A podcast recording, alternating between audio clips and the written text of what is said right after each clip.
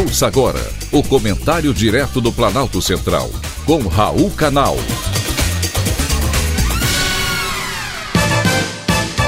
Queridos ouvintes e atentos escutantes, assunto de hoje: Oxford, no Brasil.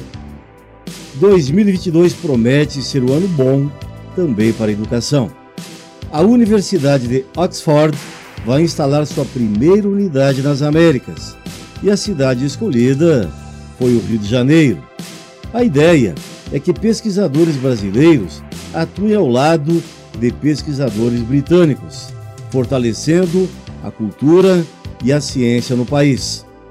Inicialmente, a parceria internacional vai focar áreas da medicina, como, por exemplo, cardiologia, inteligência artificial, atenção primária à saúde e combate à Covid-19 e os primeiros projetos já se encontram em pleno andamento.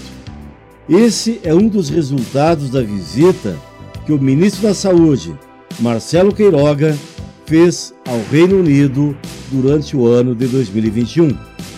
A ideia parece ser muito boa, pois o novo polo vai promover pesquisas em conjunto com o INCA, Instituto Nacional do Câncer, e os institutos do coração de Traumatologia e Ortopedia, que integram os Centros de Tecnologia do Ministério da Saúde. Imagine, caro ouvinte, o quão positiva pode ser a parceria entre a Universidade de Oxford e a Fiocruz, que inclusive já proporcionou a melhor vacina de custo-efetividade dentre todos os imunizantes usados no Programa Nacional de imunização.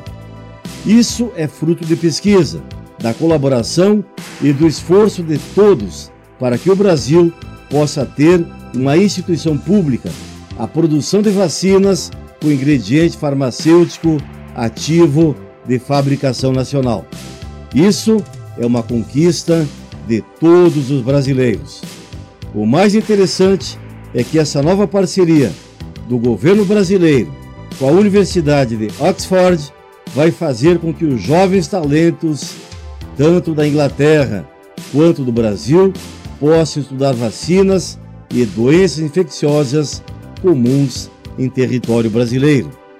É bom lembrar que a Universidade de Oxford, no Reino Unido, foi a responsável pelo desenvolvimento dos estudos clínicos da vacina AstraZeneca contra a Covid-19, que já conta com pelo menos 118 milhões de doses distribuídas pelo Brasil.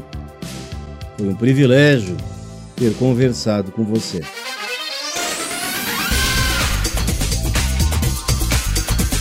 Acabamos de apresentar o Comentário Direto do Planalto Central, com Raul Canal.